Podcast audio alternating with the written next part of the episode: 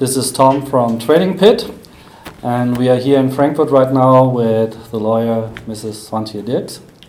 And I would like uh, to give you the chance of a brief introduction of yourself and what is your responsibility? Mm-hmm. Of course, thanks for having me. My name is Swaantje Dirks. I'm a partner at the law firm Graf Praschma Heß and Rottloff here in Frankfurt. We are specialized in banking and capital market law since 30 years, and I'm also a specialist for industrial property law, including competition law, trademark law, and data protection law.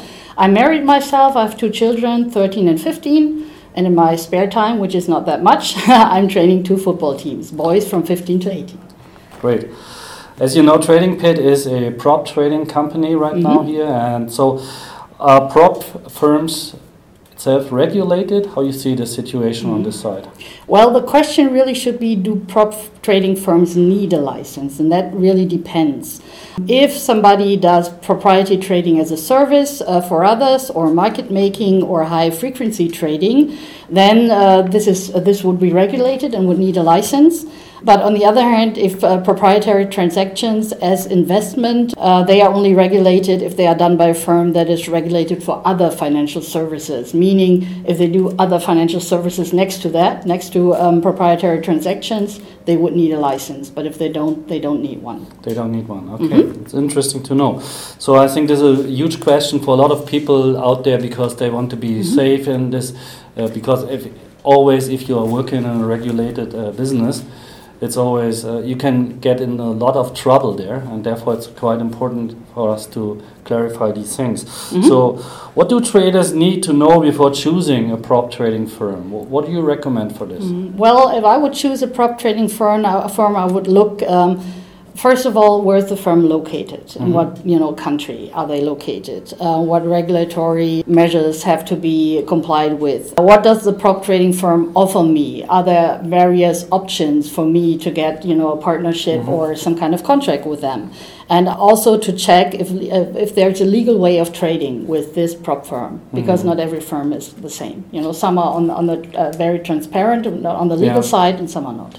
For example, if somebody is starting with trading, mm-hmm. does he knows a regulation or some license there? Uh, you mean the trader himself? Yeah, if he needs a license? Himself, yeah. Well, yes, if he's uh, trading on a non-employed basis. So mm-hmm. if he's trading an account for others himself, he would need mm-hmm. a license. No regulation is necessary if he's employed at a prop trading company. Let's say, for example, one of our traders become very successful in our mm-hmm. challenges we mm-hmm. have at Trading Pit. What are legal ways for a trader? Mm-hmm. Is there anything you have to distinguish between? So, is there anything how a trader uh, could work with a, a prop trading firm clearly? Well, in my opinion, or in our opinion, there would be four options depending on his legal status. If okay. the trader himself has an own license, he could mm-hmm. trade an account, you know, for the prop trading firm, mm-hmm. for example. If he doesn't have that, but he has a license as for as a financial advisor, he could give uh, trading advices to the prop firm, and the prop firm would then decide itself if they follow the, um, the his advice or not, yeah. you know, in every single case. Third option would be would be getting employed at the uh, prop trading firm because yeah. then he would not need any license. You know, the firm is trading her own money, and he could do that as an employee. The fourth option, if he doesn't have a license, uh, would be um, trading a demo account, for example, yeah. and giving trading signals. And then the prop trading firm could decide whether to follow some of them or more of them or not. So, and in all these ways, that is uh, perfectly for him. So he's absolutely fine but yes, always depending on his status, what yeah. he you know has mm-hmm. himself, and um, mm-hmm. yeah, so okay. he has several possibilities. Yeah. So, and how do you see the situation with prop firms comparing with hedge funds? Is this the same, or is there some difference on this side?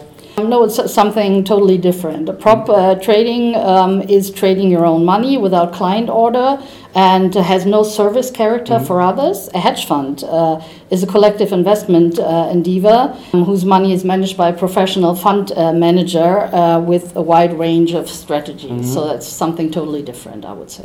So, uh, and where do you see the biggest challenges for in regulation for for winning clients? Well, I would say on the one hand, we have the competition law, meaning if you have like a website, for example, yeah. you are not allowed to use any misleading information mm-hmm. or write, you know, we are the best or something like that. Mm-hmm. And data protection law is really um, hard to handle nowadays because you always have to watch out. You need a written, um, yeah, you need something written um, that you can contact you know okay. this client or this potential client. Is this all over the world the same, or, or is there certain regions where it is more restrictive? What do you say, well, for example, in comparing uh, Germany with Switzerland or with Great Britain? Well, if you look into into Europe, at least yeah. it's the same mm-hmm. because mm-hmm. um, uh, we have a data protection uh, regulation which is uh, applicable to all countries that mm-hmm. are members of the EU. USA is quite difficult, so um, and Switzerland also is a third country like um, England right now, mm-hmm. since they are not in the uh, you know mm-hmm. European Union anymore. But for all countries being members in the European Union, we have the same data protection law. Uh, would you say today, today being regulated is still an advantage to become regulated? Well, I would say yes, at least in terms of trust and status, mm-hmm. because you know, for um, people from the outside looking at you, it's always good, you know, to have a clear, transparent legal status.